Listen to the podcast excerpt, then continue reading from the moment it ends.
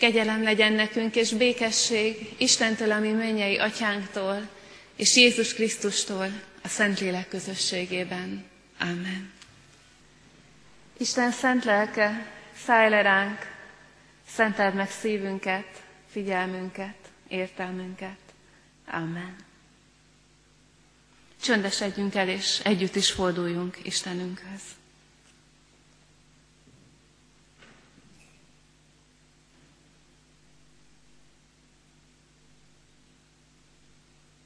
Urunk, a tanítványokkal együtt kérünk, hogy növeld a hitünket. Kérünk, hogy mélyítsd a hitünket. Együtt valljuk meg, hogy olyan könnyen hajlunk a sekélyességre, a hitben is, az imádságban is, a reménységünkben is, meg a szeretetünkben is. Kérünk, hogy ments ki bennünket ebből a felületességből, és úgy, ahogyan ezt az órát arra szánjuk, és amiért könyörgünk, legyen ez Szentlélek által tanító Isten tisztelet, legyen ez a hitünket mélyítő alkalom. Hisszük, hogy meg is akarod ezt tenni. Így kérünk, Szentlélek Isten, hogy jöjj és cselekedj. Amen.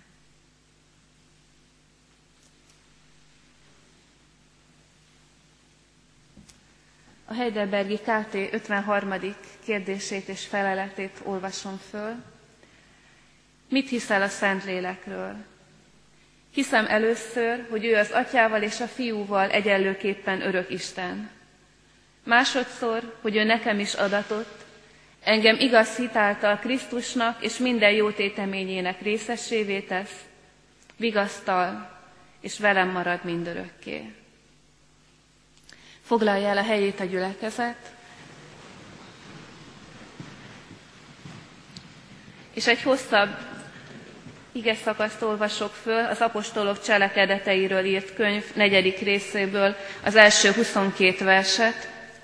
Előzményként csak annyit mondanék, hogy a fölolvasott igeszakasznak a közvetlen előzménye pünkösd, és hogy pünkösd után néhány héttel megtörténik az első olyan gyógyítási csoda, amit nem maga Jézus Krisztus visz véghez, mert Jézus Krisztus akkor már a mennyben van, hanem a tanítványai, akik megkapták a szent lelket. Meggyógyítja Péter a sántát az ékes kapuban, és az utána történteket olvasom. Amíg Péter és János beszéltek a néphez, eléjük álltak a papok, a templomőrség parancsnoka és a szadduceusok. Bosszankodtak ugyanis azon, hogy tanítják a népet, és azt hirdetik, hogy Jézus által van föltámadás a halálból. Ezek elfogták őket, és mivel már este volt, őrizetbe vették őket másnapig. De azok közül, akik hallgatták az igét, sokan hittek, és a hívő férfiak száma mintegy ötezerre emelkedett. Másnap összegyűltek Jeruzsálemben a vezetők, a vének és az írástudók, Annás a főpap, Kajafás, János, Sándor és a főpapi család valamennyi tagja. Középre állították és vallatták őket. Milyen hatalommal, vagy kinek a nevében tettétek ti ezt? Ekkor Péter megtelve Szentlélekkel így szólt hozzájuk. Népünk vezetői, Izrael vénei, ha minket ma egy beteg emberen gyakorolt jótett felől vallattok, hogy mitől gyógyult meg, vegyétek tudomásul valamennyien, Izrael egész népével együtt, hogy a názáreti Jézus Krisztus neve által, akit ti megfeszítettetek, akit Isten föltámasztott a halálból. Ő általa áll ez az ember előttetek egészségesen. Ez lett a sarokkő, amelyet ti, az építők megvetettetek. És nincsen üdvösség senki másban, mert nem is adatott az embereknek az ég alatt más név, amely által üdvözülhetnénk. Amikor látták, hogy milyen bátran beszél Péter és János, és felfogták, hogy ők írástudatlan és iskolázatlan emberek, elcsodálkoztak. Fel is ismerték őket, hogy Jézussal voltak, de mivel látták, hogy velük együtt ott áll a meggyógyult ember is, semmit sem szólhattak ellenük. Felszólították tehát őket, hogy menjenek ki a nagy tanács elől, és így tanakodtak egymás között. Mit tegyünk ezekkel az emberekkel? Mert hogy nyilvánvaló csoda történt általuk, azt tudja Jeruzsálem minden lakosa, és nem is tagadhatjuk. De hogy tovább ne terjedjen a nép között, fenyegessük meg őket, hogy többé ne szóljanak az ő nevében egyetlen embernek se. Miután tehát behívták őket, megparancsolták, hogy egyáltalán ne beszéljenek, és ne tanítsanak Jézus nevében. Péter és János azonban így válaszolt nekik. Igaz dolog-e az Isten szemében, hogy inkább rátok hallgassunk, hallgassunk, mint Istenre? Ítéljétek meg magatok, mert nem tehetjük, hogy ne mondjuk el azt, amit láttunk és hallottunk. Azok pedig miután megfenyegették, elbocsátották őket, mivel semmi lehetőséget nem találtak arra, hogy megbüntessék őket a nép miatt, mivel mindenki dicsőítette az Istent a történtekért, ugyanis több mint negyven éves volt az az ember, akin a gyógyításnak ez a csodája történt.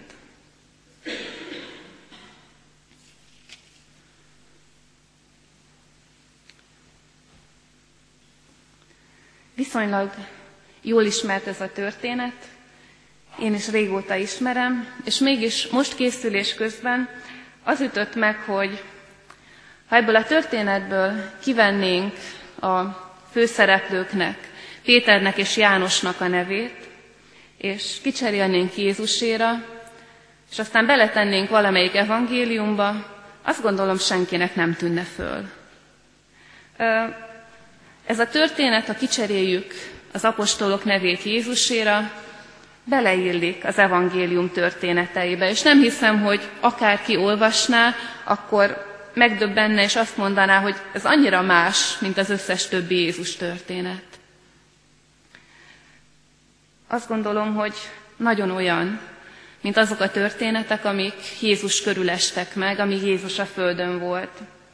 És ugyanakkor meg tudjuk azt, hogy Jézus már nincs a földön. Amikor ez a történet megtörtént, akkor ő már hetek vagy hónapok óta eltávozott a tanítványai közül. Én érdemesnek látom, hogy megnézzük, hogy miben hasonlít ez a történet az evangélium Jézus történeteire. Hát először is a legtöbb sztori, történet Jézus kapcsán úgy van leírva az evangéliumban, hogy Jézus vagy tanít, vagy gyógyít, vagy legtöbbször mind a kettőt egyszerre. Beszél az embereknek az Isten országáról, és ez szinte mindig együtt jár gyógyulásokkal. Testi-lelki gyógyulással.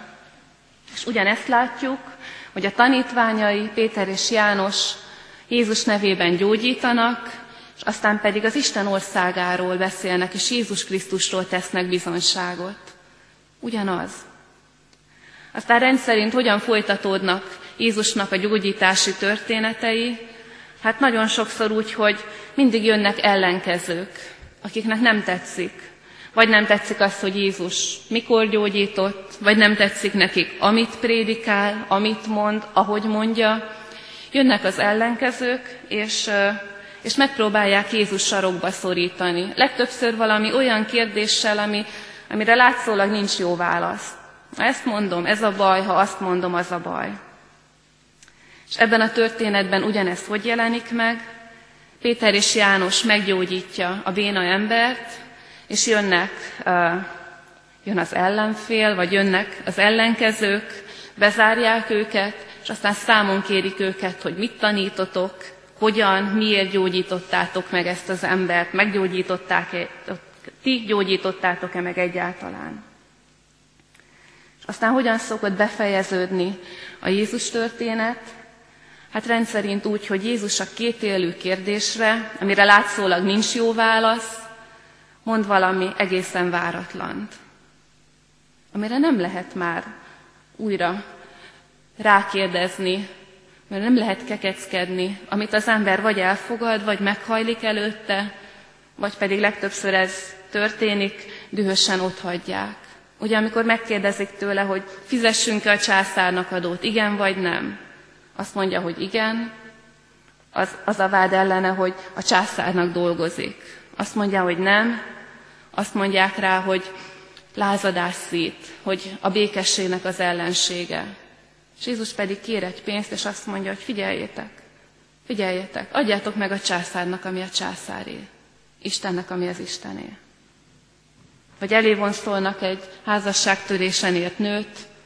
A törvény azt mondja, hogy kövezzük meg. Te mit mondasz? Ha azt mondja, hogy kövezzük, kövezzétek meg, hol van a szeretet egy Jézus? Azt mondja, hogy ne kövezzétek meg. A törvény ellen tanítasz?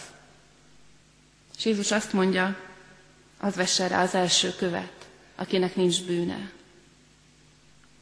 Jézusnak a válaszai mindig érezhetően egészen más síkról jönnek, egészen más válaszok, mint amit várnánk. A lélek által adott válaszok. És ezt érzem ebben a történetben is. Megfenyegetik Pétert és Jánost, hogy többet ne beszéljenek, ne tanítsanak Jézusról, és erre igazából nem is lehetne mit mondani. Be lehetne húzni a nyakukat, és szépen kislisszolni azzal, hogy most megúsztuk. És ehelyett mind a ketten egyszerre azt mondják, hogy szerintetek igaz-e, hogy nem Istenre, hanem rátok hallgatunk? Mondjátok meg ti. Mit lehet erre mondani? Mondják azt, hogy persze, ránk hallgassatok, ne az Istenre? Vagy mondják azt, hogy az Istenre hallgassatok? Maguk ellen beszélnek. Péter és János ugyanazzal a, a lélektől kapott bölcsességgel szól, válaszol ebben az egyébként reménytelennek tűnő helyzetben, mint ahogy azt tette a mesterük. És nem azért, mert tanulták, mert megtanulták a technikáját, hanem mert ezt kapják, ott abban a helyzetben, a lélek által. Azzal kezdtem az igehirdetést, hogy ha kicserélnénk a neveket, Pétert és Jánost Jézusra, lehetne Jézus története is ez a történet. Hadd javítsam ki magamat. Jézusnak a története, ez a történet is. Jézus története folytatódik, és Jézus a főszereplő, pedig ő már testben nincs jelen. De hát amikor azt kérdezzük, amit a heidelbergi ká té is kérdez, hogy kicsoda a Szentlélek, hát ez a válasz. A Szentlélek az, aki folytatja az evangéliumot a mindennapi, a mai életben.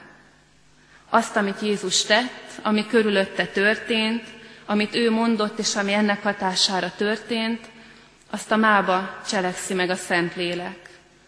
A történetünkben néhány héttel vagy hónappal Jézus mennybe menetele után, és azóta is, amikor azt tapasztaljuk, hogy itt valami módon Jézus van jelen, olyan dolgok hangoznak el, olyan dolgok történnek, ami, ami csak Jézusnak a szavai és Jézusnak a tettei lehetnek, ott van jelen a Szentlélek. Ahol a Szentlélek jelen van, ott a mában történik az evangélium. És lehet, hogy kicsit bátor a kijelentés, de talán még azt is mondhatom, ilyenkor talán a mi nevünket is ki lehet cserélni Jézuséval, ha a Szentlélek eszközeivé leszünk. Akkor a mi történetünk is folytatása lehet az evangélium történetének. És csak ennek a hogyanjáról hadd mondjak még néhány szót. Először is azt mondja a heidelbergi ká té, hogy ha a Szentlélekre gondolunk, akkor nyilván először arra gondolunk, hogy az Atya és Jézus lelke, és rögtön utána arra is, hogy ez a lélek nekem is adatott. Vagy inkább úgy mondom, hogy nekünk is adatott Jézus tanítványainak. Jézus ezzel is búcsúzott el a tanítványaitól, hogy a lelket ígérte nekik. Azt mondta, hogy menjetek el szerte a világba, hirdessétek az evangéliumot minden teremtménynek. Aki hisz és megkeresztelkedik, üdvözül, aki pedig nem hisz, elkárhozik. Azokat pedig, akik hisznek, ezek a jelek követik.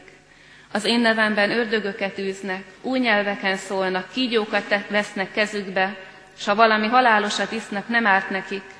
Betegre teszik rá a kezüket, és azok meggyógyulnak.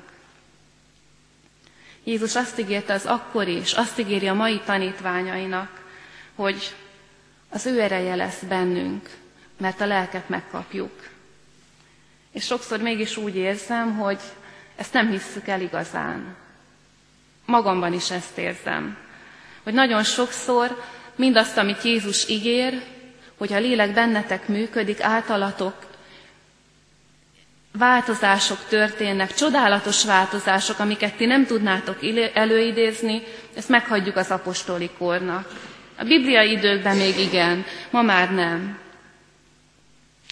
A gyógyítással azt gondolom mindenképpen így vagyunk, de azt hiszem, hogy sokszor még, még az erővel szóló tanítással is.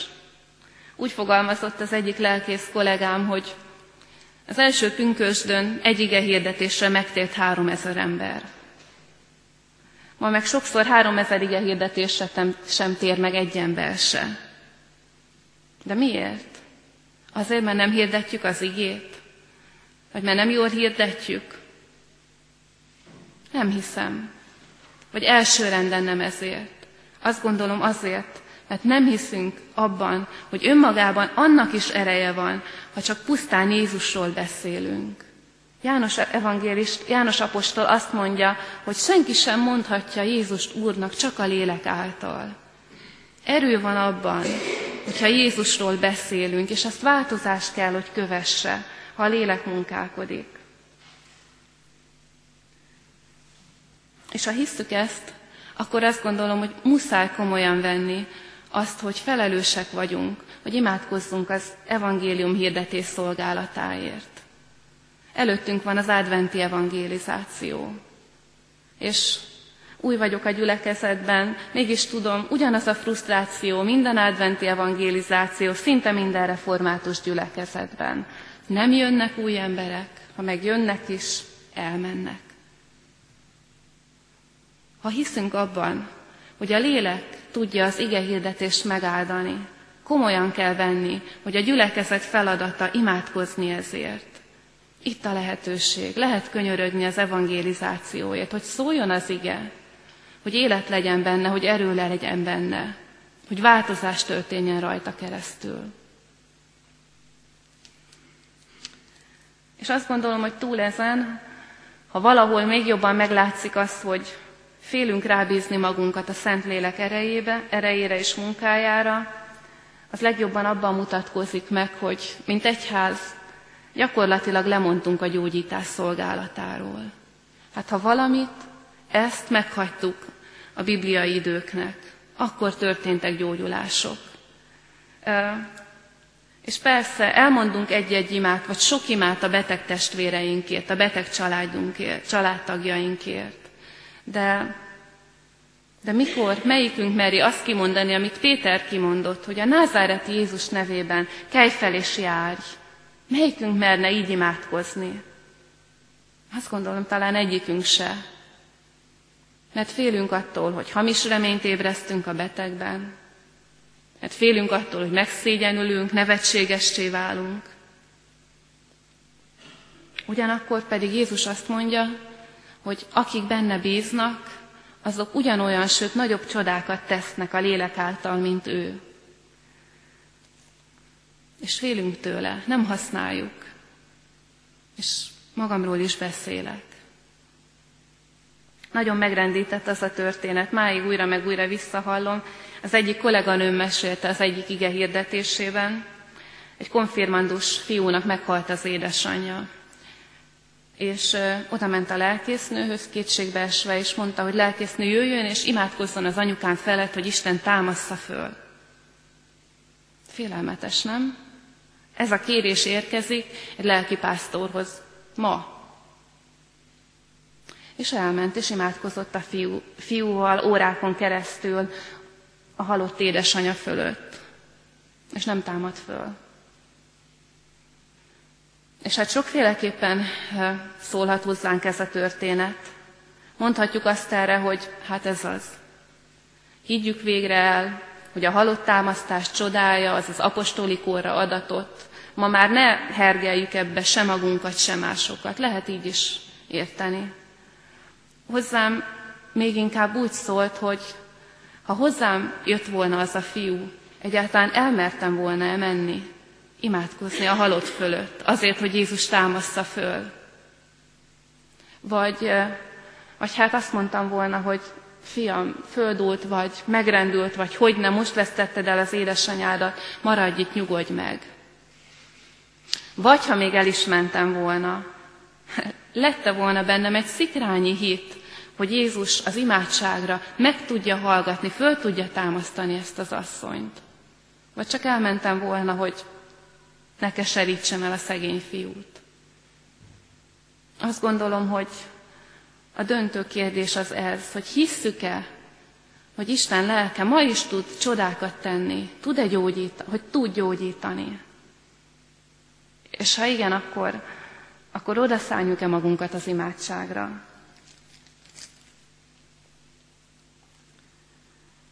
Aztán a történetből még az is látszik, hogy az, hogy valaki az Isten lelke által szól, ahogy szólt Péter és János, és az, az Isten lelke által cselekszik, az nem föltétlen helyeslést és elfogadást vált ki mindenkiből. Egyébként ez Jézus esetében is így volt. Ha valaki Jézus Isten lelke által szólt és tett mindent, rengeteg ellenkezéssel találta magát szembe. És azt gondolom, ezt jó tudnunk, hogy amikor az Isten lelke munkálkodik bennünk és rajtunk keresztül, nem számíthatunk mindig igenlésre, helyeslésre, vagy nem számíthatunk mindig megtérésekre sem. Van, amikor ellenállás lesz a válasz. De mégis, mégis szükség van arra, hogy engedjük magunkat, hogy az Isten lelke eszközei legyünk. És megint csak az ige hirdetés jutott eszembe. Az, hogy születik-e megtérés, változás egyáltalán, megtért emberekben is születik változás, ige hirdetést vagy igét hallgatva, az nem csak azon múlik, hogy Szentlélektől áthatva beszél az ige hirdető, hanem hogy ő hogy hallgatja. És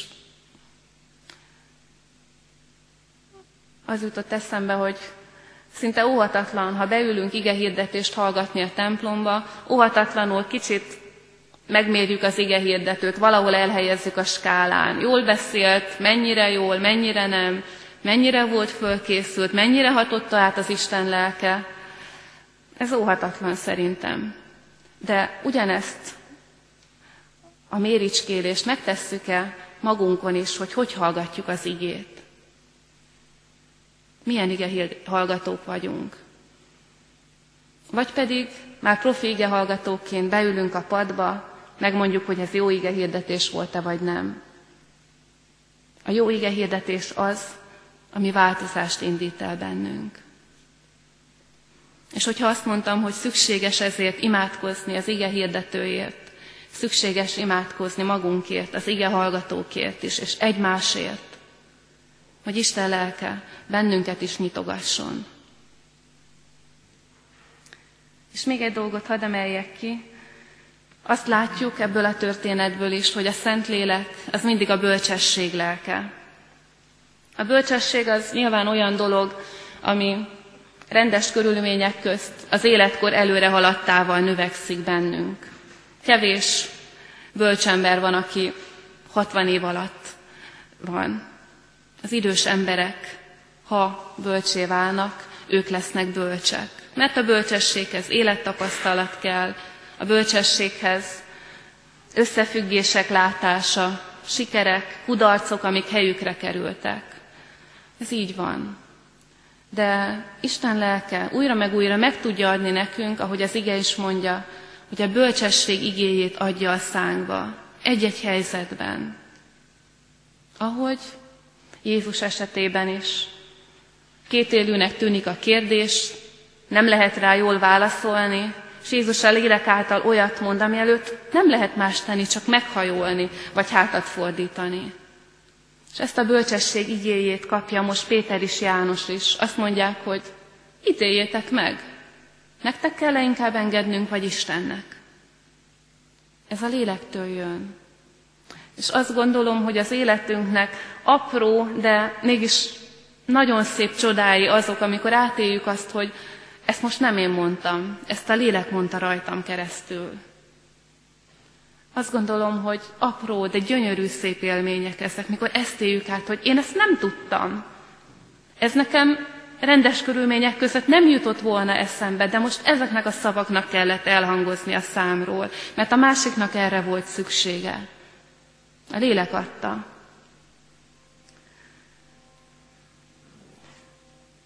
Amikor Amikor egy olyan kérdés jön a szánkból, ami rávilágít valamire.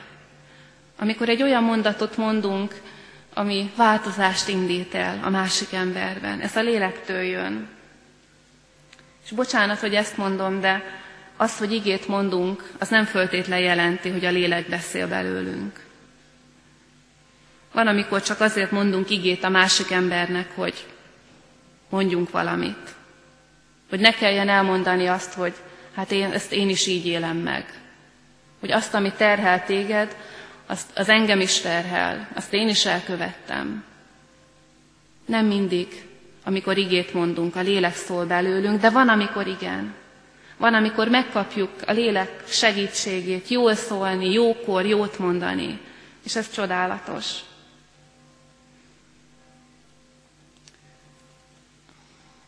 Sok mindent lehetne még mondani a Szentlélekről, különös, hogy a Heidelbergi ká té egyetlen kérdést szentel csak neki. Ebben a történetben is annyi mindent lehetne még mondani. De azt gondolom, ez a három dolog, amit láttunk. Először is az, hogy, hogy a léleknek ereje van, és ezt mi kaptuk, használhatjuk. Aztán az, hogy lehet az, hogy hogyan válaszolnak emberek, vagy körülmények, hogyan változnak a mi bizonságtételünkre, az nem hitelesíti azt, hogy a lélek által beszélünk, vagy nem. Azt az Isten hitelesíti. És végül pedig, hogy időről időre megkaphatjuk a bölcsesség lelkét egy-egy helyzetben, mikor arra van szükség. Azt gondolom, hogy ez mind azt mutatja, hogy lehetünk a lélek emberei. És ha van az egyháznak jövője, és ha van az egyháznak valakikre szüksége, az éppen a lélekkel eltelt emberek, akik tudnak megnyílni az Isten akarata előtt, tudnak eszközök lenni, tudnak, tudnak az Isten indításaira hallgatni. Hát adja meg a mindenható Isten, hogy, hogy a lélek embereivé váljunk egyre jobban, és imádkozzunk ezért. Hogy legyünk nyitottak a Szentlélek indítására, legyünk nyitottak arra, hogy a lélek folyamatosan bennünk van, csak adjunk neki helyet és teret. És főleg imádkozzunk az egyházunkért, mert az egyház akkor lesz vonzó közösség, ahogy az új szövetség idején az volt, tagadhatatlanul az volt, hogyha a lélek ereje működik benne. Ezért imádkozzunk most. Amen. Csendes percben mindenki vigye oda az imádságát, vagy oda viheti az imádságát Istenünk elé, majd pedig közösen imádkozzunk. Urunk, bocsáss meg nekünk, hogy megszoktuk ezt a hitetlen hívő létet. Hogy megtanultunk a te nagy tetteid nélkül járni. Bocsáss meg, hogy ez is elég nekünk. Elég nekünk, hogy tudjuk, hogy megváltottál bennünket, hogy örök életünk van. Elég nekünk, hogy újra meg újra összegyűlünk itt, és énekelünk, imádkozunk, igét hallgatunk. Kérünk, hogy nyisd rá a szemünket, hogy te ennél többet tudsz adni. Köszönjük, hogy a te lelked, az az erő, a szeretet és a józanság lelke, és hogy te mindegyiket tudod adni. Köszönjük, hogy nem kell félnünk attól, amitől sokszor félünk, hogy ha átengedjük magunkat a léleknek, akkor irányíthatatlanok leszünk, akkor érthetetlenek leszünk, akkor összevisszák leszünk. Nem, Urunk, te a szeretet, az erő és a józanság lelkét akarod nekünk adni, és ebben olyan új távlatokat nyitni előttünk, amik ismeretlenek. Így könyörgünk most ezért, hogy add nekünk jobban szent lelkedet. Erősíts bennünket a hitünkben, mélyíts a hitünkben. Engedd, hogy nyitottak legyünk az indításaidra, nyitottak legyünk arra, hogy a változás eszközei legyünk, és a változás alanyai legyünk. Engedd, hogy élettel telibb legyen az életünk és az egyházunk. Szentlélek Isten, könyörgünk érted. Amen.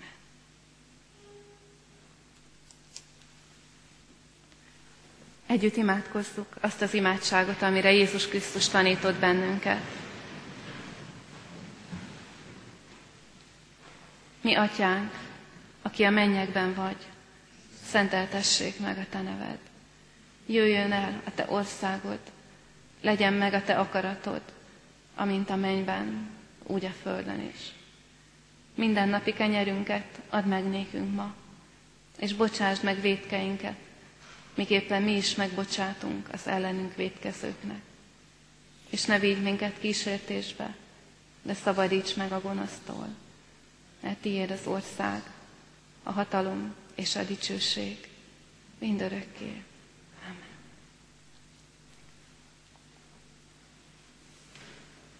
Isten áldását fogadjuk. Békesség a testvéreknek, és szeretet hittel együtt az Atya Istentől és a Jézus Krisztustól a Szentlélek közösségében. Amen. Most pedig záró énekünket énekeljük, bizonyságot téve még egyszer a Szentlélek erejéről. A háromszázhetvenötös dicséret már megkezdett énekünk ötödik, hatodik és hetedik versét énekeljük. háromszázhetvenötös ének, ötödik verse így kezdődik. Egy halász, ha prédikál, fog sok ezer lelkeket.